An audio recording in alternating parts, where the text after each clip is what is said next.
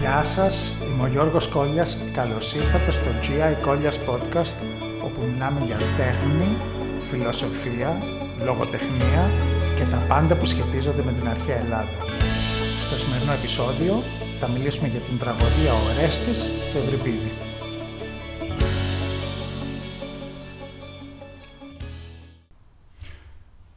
Λοιπόν, το θέμα μας σήμερα είναι η τραγωδία «Ο Ορέστης» του Ευρυπίδη. Ο Ορέστης είναι μία από τις όψιμες τραγωδίες του Ευρυπίδη. Είναι πιθανότατα τελευταία που έγραψε πριν φύγει από την Αθήνα για την αυλή του βασιλιά της Μακεδονίας.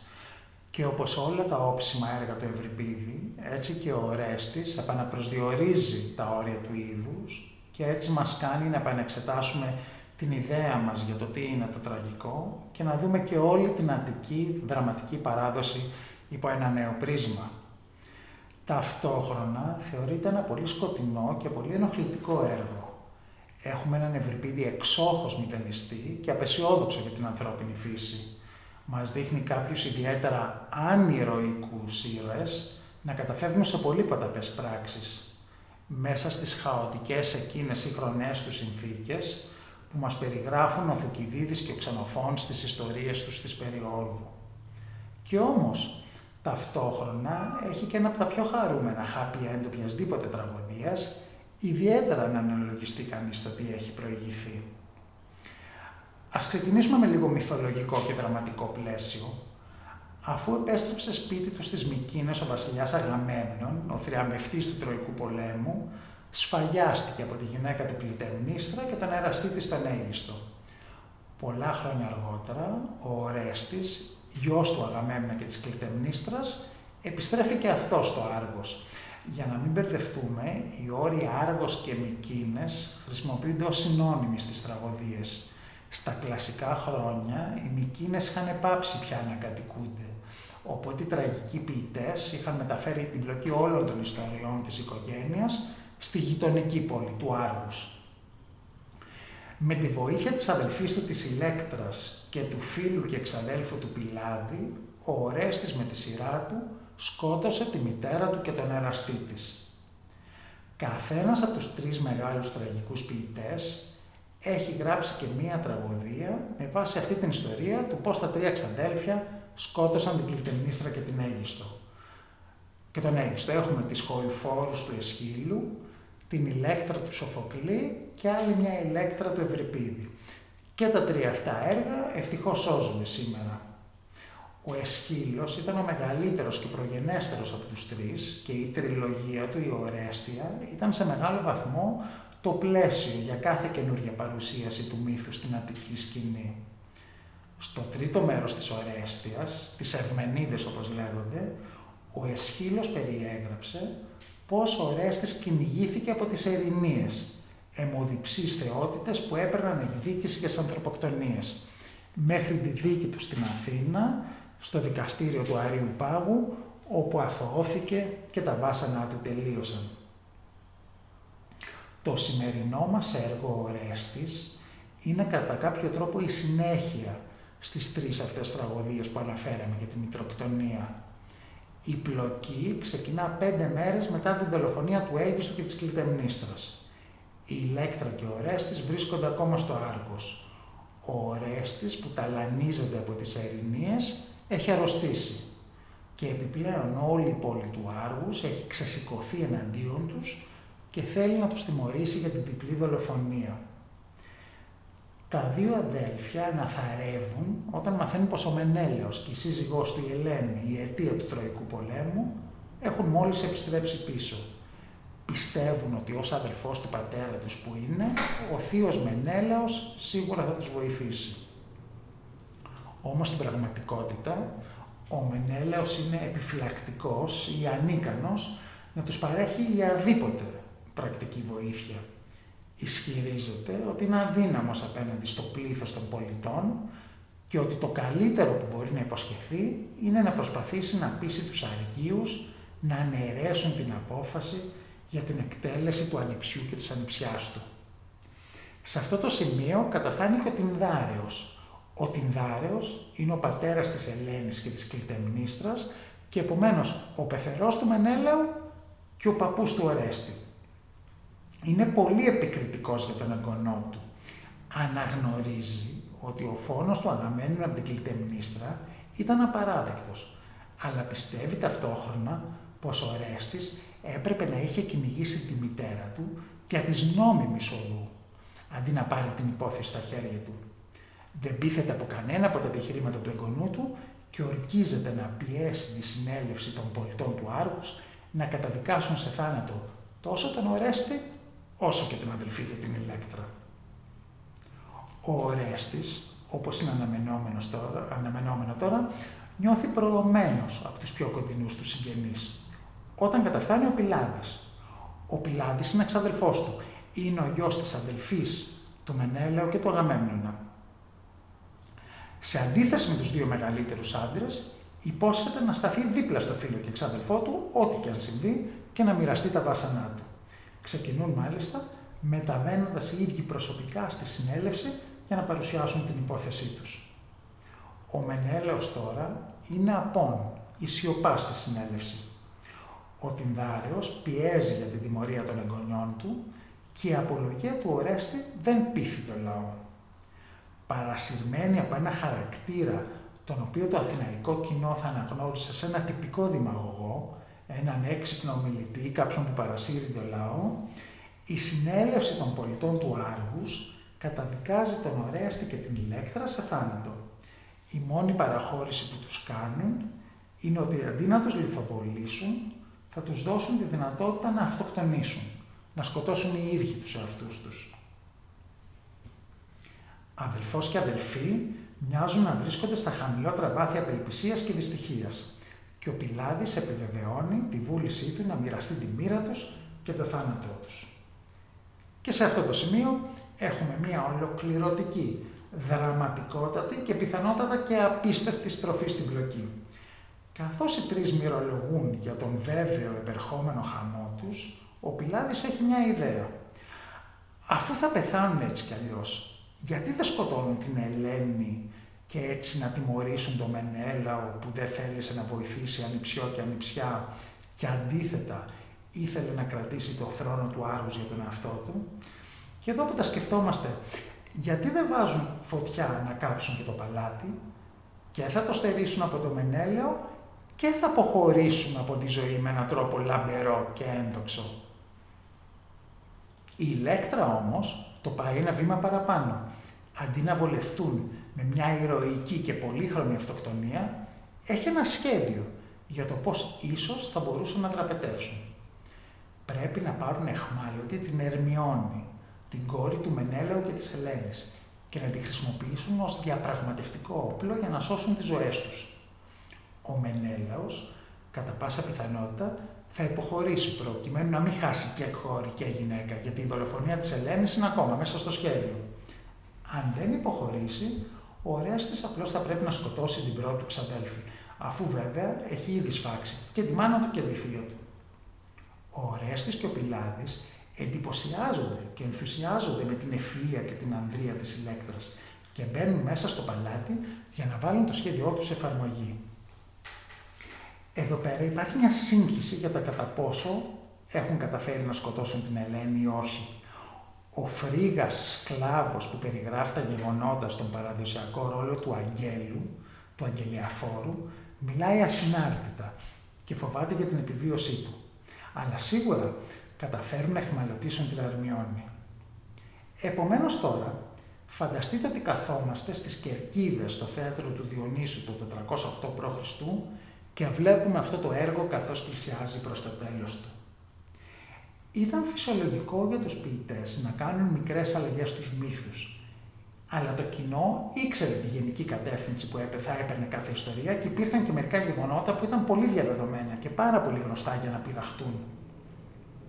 Και όμως εδώ βρίσκονταν ο Ορέστης, ο Πιλάδες και η Ηλέκτρα στη στέγη του παλατιού στις Μικίνες, Μπορεί ήδη να έχουν σκοτώσει την Ελένη, κανείς δεν ξέρει με σιγουριά.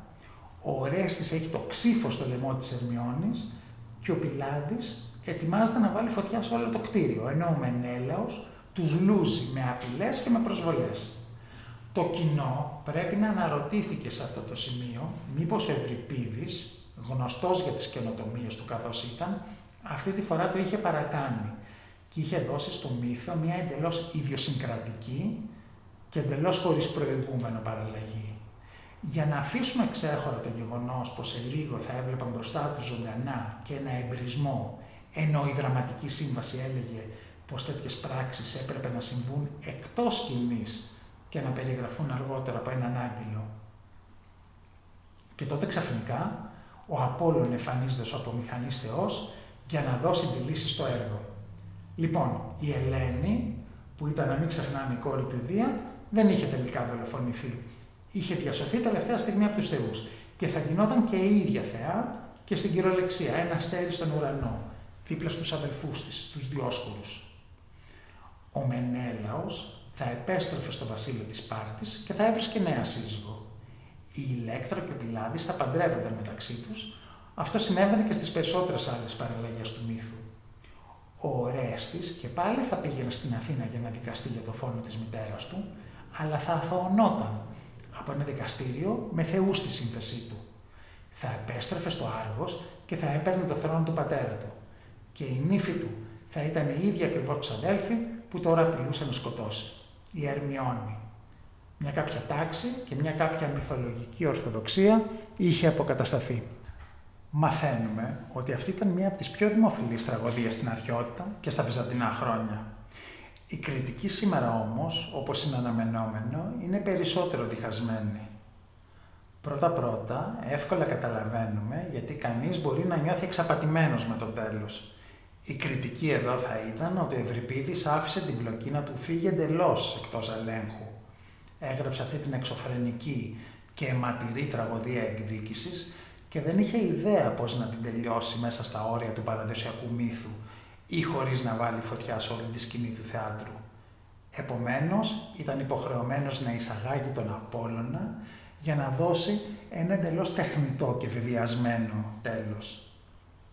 Και όντως, υπάρχει μια αίσθηση του εσείς οι θνητοί διασκεδάσατε, τώρα ήρθε η ώρα να πάρουμε εμείς οι θεοί τα ενία και να διορθώσουμε τα πράγματα στην τελική παρέμβαση του Απόλλωνα. Το οποίο βέβαια εγείρει και το ερώτημα του γιατί ο Απόλλων δεν επενεύει νωρίτερα. Άλλοι πάλι έχουν περιγράψει αυτό το έργο σε ένα εφιάλτη. Ο Ευρυπίδης στρίμωξε απλά πέντε άθλιες μέρες μεταξύ των Χοηφόρων και των Ευμενίδων, του δεύτερου και του τρίτου μέρους της Ορέστιας. Αλλά στο τέλος, το βασικό περίγραμμα του μύθου παραμένει αναλύωτο. Οι ήρωες είχαν μια μικρή περιπέτεια και μια μικρή επαφή με την πραγματικότητα και τους δικαστικούς και πολιτικούς μηχανισμούς της πόλης του 5ου αιώνα, αλλά μπορούν πλέον να επιστρέψουν στην εκπλήρωση του μυθολογικού τους πεπρωμένου. Είναι πάντα πολύ μεγάλος ο πειρασμός να προσπαθήσει κανείς να βγάλει συμπεράσματα για την φιλοσοφία και για τα κίνητρα του Ευρυπίδη, διαβάζοντας τα έργα του αλλά όπως δείχνουν οι αντικρουόμενες συχνά ερμηνείες των διάφορων κριτικών, αυτό είναι ένα πολύ ρηψοκίνδυνο εγχείρημα. Παρόλα αυτά, είπαμε ότι ο Ορέστης πρέπει να ήταν το τελευταίο έργο που παρουσίασε ο Ευρυπίδης στην Αθήνα πριν αποσυρθεί στη αυλή του βασιλιά της Μακεδονίας, όπου και πέρασε τα τελευταία ένα-δύο χρόνια της ζωής του. Και δεν θα ήταν δύσκολο εδώ να διακρίνει κανείς μια ολική απογοήτευση με την αθηναϊκή πολιτική στη σκηνή της συνέλευσης του Άργους.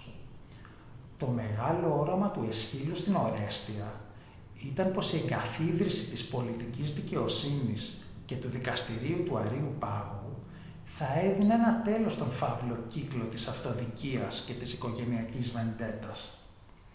Η περιγραφή του Ευρυπίδη όμως για το πώς θα εξελισσόταν μια τέτοια δίκη μέσα στα όρια της πόλης 50 χρόνια αργότερα με την κυριαρχία αμυγός προσωπικών και αμυγός παραταξιακών συμφερόντων, δημιουργεί σημαντικές αμφιβολίες για την ικανότητα αυτών των θεσμών να οδηγήσουν σε ένα πραγματικά δίκαιο αποτέλεσμα. Και η τελευταία ρίση του Απόλλωνα αναφέρει ότι ο Ορέστης θα δικαστεί στην Αθήνα από θεούς και όχι από ανθρώπους, οι οποίοι άνθρωποι προφανέστατα δεν είναι επαρκείς για κάτι τέτοιο. Επίσης, απλά μαθαίνουμε από τον Απόλλωνα ότι ο Ρέστης θα γίνει βασιλιάς στο Άργος.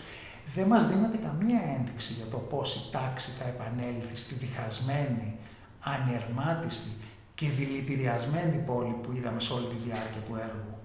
Και εδώ λοιπόν θα ήταν πολύ εύκολο να πέσουμε στον πειρασμό και να πούμε, να υποθέσουμε ότι ο Ευρυπίδης είχε χάσει κάθε πίστη στο δημοκρατικό σύστημα και εξού και η απόφασή του να φύγει από την Αθήνα.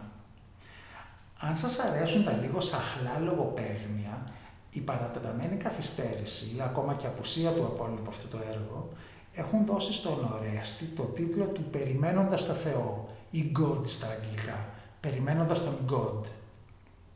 Με το να φανταστεί όμως ένα κόσμο όπου ο Απόλλων επιτρέπει στους θνητούς να φροντίσουν οι ίδιοι τις υποθέσεις τους για ένα κάποιο διάστημα, ο Ευρυπίδης έχει τη δυνατότητα να φωτίσει πτυχές του μύθου, οι οποίες λαμβάνονταν ως δεδομένες ή περνούσαν απαρατήρητες σε προηγούμενες εκδοχές. Πρώτα-πρώτα, ας πάρουμε την κεντρική ιδέα στις παραδοσιακές παραλλαγές του μύθου, ότι ο Απόλλων είναι ο υπεύθυνος για τη μητροκτονία, αφού αυτός διέταξε τον Ορέστη να σκοτώσει την Κλητεμνίστρα. Ο Ορέστης όμως αυτό το έργο, χωρίς καμία θεϊκή καθοδήγηση, προσπαθεί να σκοτώσει τη θεία του, τον εμποδίζουν οι θεοί, και είναι λίγα μόλις δευτερόλεπτα μακριά από το να σκοτώσει επίσης και την ξαδέλφη του. Τουλάχιστον ως διάδοχος του Αγαμέμνονα είχε κάποιο ένομο συμφέρον να τιμωρήσει την Κλητεμνίστρα. Τι λόγο θα μπορούσε να έχει όμως για να στραφεί εναντίον της Ελένης και της Ερμιώνης; Ναι, η Ελένη ήταν όντως υπεύθυνη για τις συμβολές του Τροϊκού πολέμου, αλλά με ποιο δικαίωμα θα μπορούσε ο Ορέστης να αναλάβει τον ρόλο του δικαστή και του δίμιου της; Και η Ερμιόνη φυσικά είναι η προσωποποίηση της αρνότητας, ένα απλό πιόνι, ένα διαπραγματευτικό όπλο που χρησιμοποιούν τα τρία εξαντέλφια για να πετύχουν το εξωφρενικό του σχέδιο. Ακόμα και πριν να πιστεί να ξεκινήσει τη φωνική του δραστηριότητα όμως ο Ρέστης σε αυτό το έργο, απέχει πολύ από το να είναι ένα απλό εργαλείο των εντολών του Θεού. Στις εκκλήσεις του στο Μενέλο για βοήθεια, χρησιμοποιεί τη γλώσσα των ανταποδοτικών πολιτικών συναλλαγών. Υπενθυμίζει στο θείο του το χρέος του προς τον Αγαμέμνονα και επιμένει ότι έχει έρθει τώρα η ώρα της πληρωμής. Στις συζητήσεις του με τον Πινδάριο και στην ομιλία του στη συνέλευση των Αργίων είναι διατεθειμένος να χρησιμοποιήσει κοσμικά επιχειρήματα για τη μητροκτονία. Τους λέει ότι χωρίς αυτόν οι συζυγοκτονίες θα είχαν γίνει θεσμός. Κανείς δεν θα τολμούσε από το, να φύγει από το σπίτι του για να πάει στον πόλεμο, αν σκεφτόταν τι θα έκανε η γυναίκα του με όσους από τους άντρες είχαν μείνει πίσω. Ο Ευρυπίδης λοιπόν μας σκιαγραφεί ένα νεαρό άντρα που πρέπει να μάθει πώς να κινείται στον πραγματικό κόσμο του 5ου αιώνα.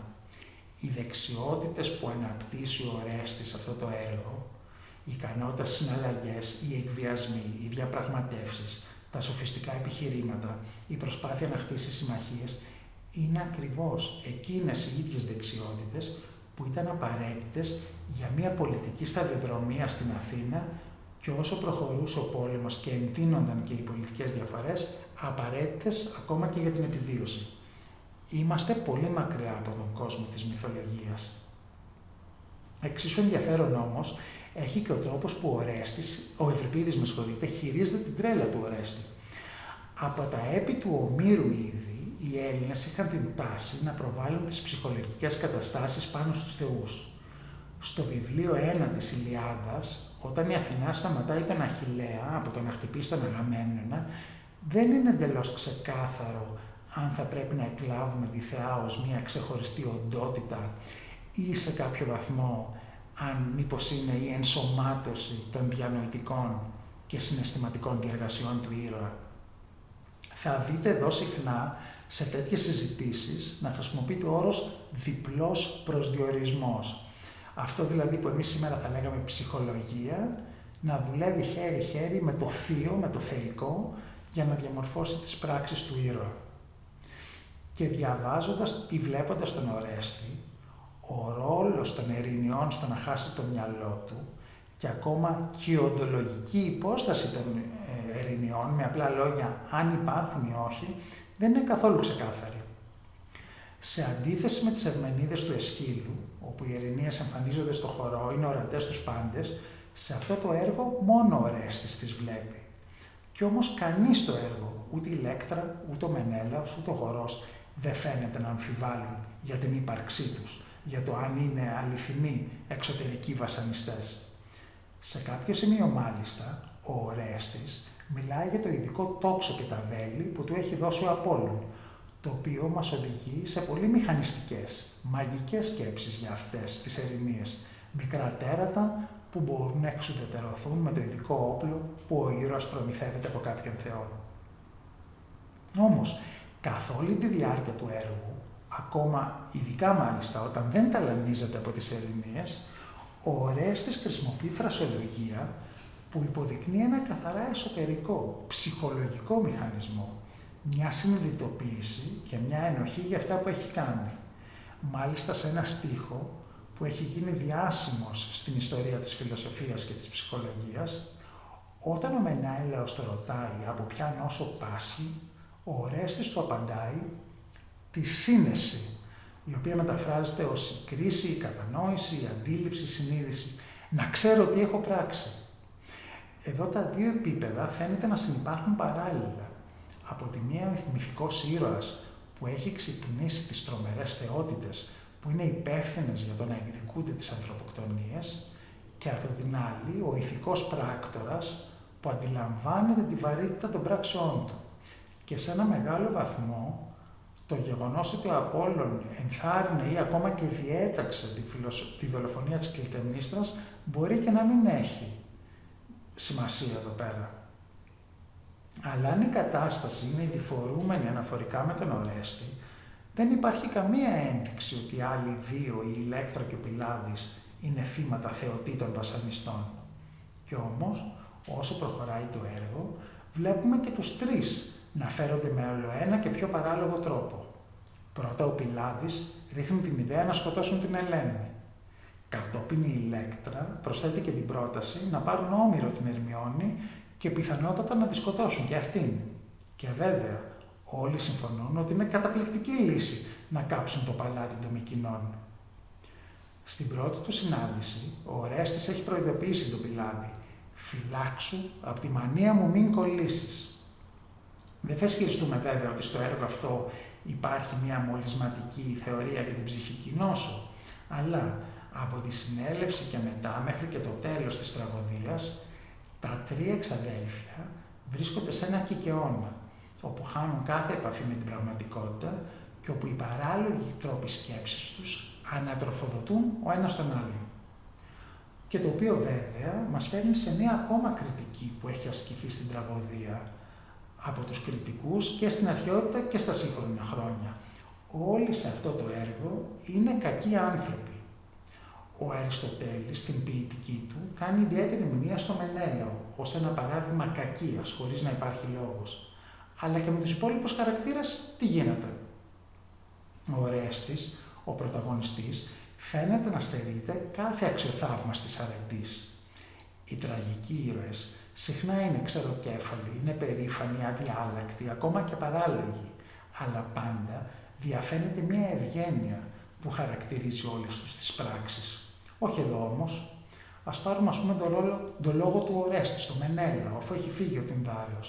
Ξεκινά λέγοντάς του ότι ο Τροϊκός πόλεμος ήταν άδικος, αλλά ο Αγαμένον, ο πατέρας του, τον έβαλε μπρος για δική του χάρη. Οπότε τώρα είναι η σειρά του Μενέλαου να προβεί σε μια άδικη πράξη για το καλό της οικογένειας.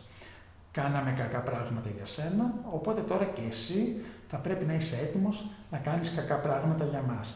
Και είναι πολύ ηρωνικό εδώ μάλιστα ότι του λέει ότι δεν θα του ζητήσει αποζημίωση για τη θυσία της αδελφής του της Ιφηγένειας. Ο Μενέλεος μπορεί να κρατήσει την Ερμιόνη. Και λίγο πιο κάτω, ο Ορέστης οικετεύει το Μενέλαο στο όνομα της Ελένης και αμέσως προσθέτει, προφανώς μέσα από τα δόντια του, «Μέσα στα δυνάμω ο δόλιος που κατάντησα».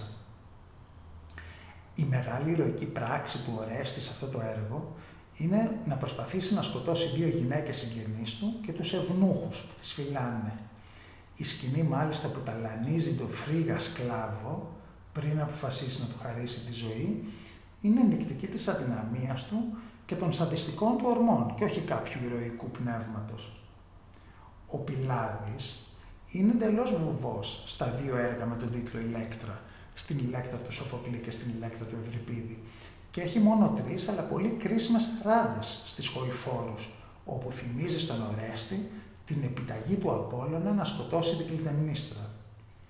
Εδώ σε αυτό το έργο όμως απλά δεν βγάζει το σκασμό και αν και είναι βράχος στη στήριξη του φίλου και εξαδελφού του, οι συμβουλές του είναι συστηματικά καταστροφικές, ξεκινώντας με τη λαμπρή ιδέα να σκοτώσουν την Ελένη, που όπως έχει σχολιαστεί πολλές φορές και από διάφορους, είναι η αναπαράσταση της δολοφονίας της Κλητεμνίστρας, χωρίς όμως τη θεϊκή έγκριση.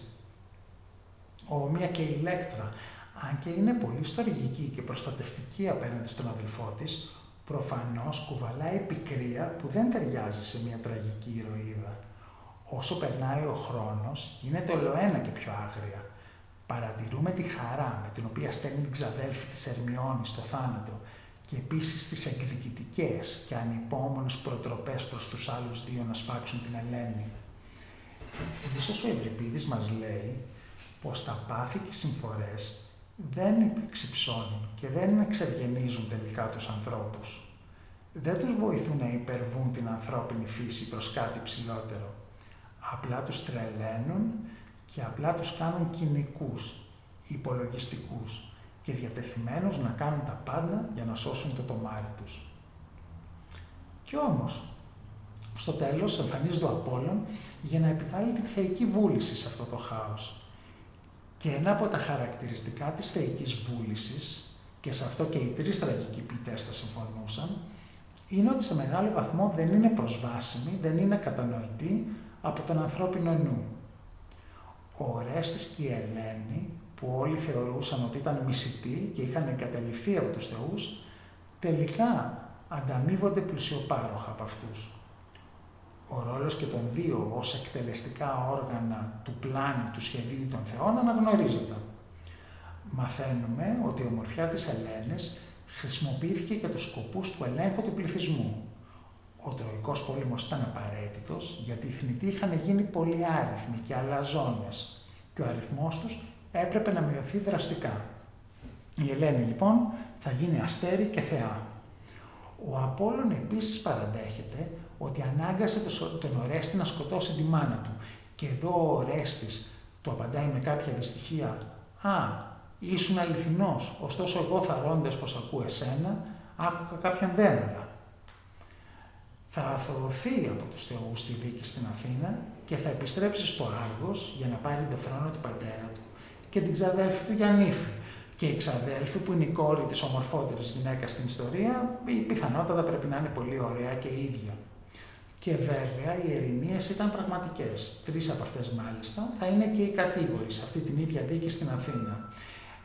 Να τονίσουμε όμως να προσέξουμε ότι δεν γίνεται καμία αναφορά για το αν με το που θα σταματήσει το κυνήγι από τις ερηνίε θα εξαφανιστούν αυτόματα και τα τραύματα και οι τύψεις του Ορέστη ή μήπως θα χρειαστεί κάποια ξεχωριστή ψυχαναλυτική θεραπεία για αυτόν τον σκοπό ο γάμος Πιλάδη και Ηλέκτρας θα προχωρήσει σύμφωνα με το σχέδιο.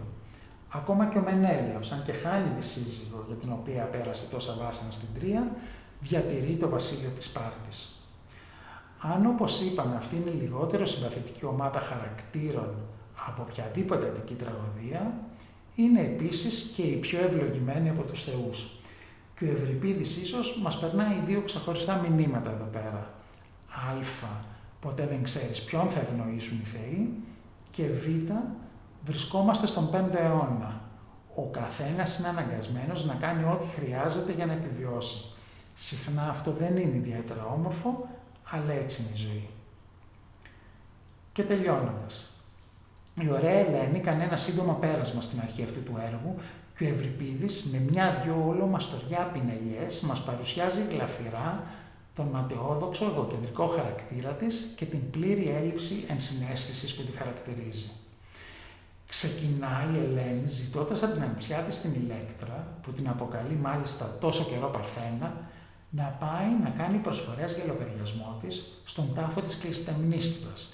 Προφανώς δεν θεωρεί σημαντικό το ότι η Ηλέκτρα πρακτικά έχει σκοτώσει η ίδια τη μάνα της. Όταν η Ηλέκτρα της αντιπροτείνει να στείλει την κόρη της στην Ερμιόνη, η Ελένη της απαντά κακό μέσα στον όχλο μια παρθένα. Και επίσης υποτίθεται ότι η Ελένη θα προσφέρει τα μαλλιά της στον τάφο της αδελφής της. Αλλά όπως μας πληροφορεί η Ρέκτρα, κόβει απλώς λίγο από τις άκρες, έτσι, ώστε να μείνει ανέγκυχτη η ομορφιά της.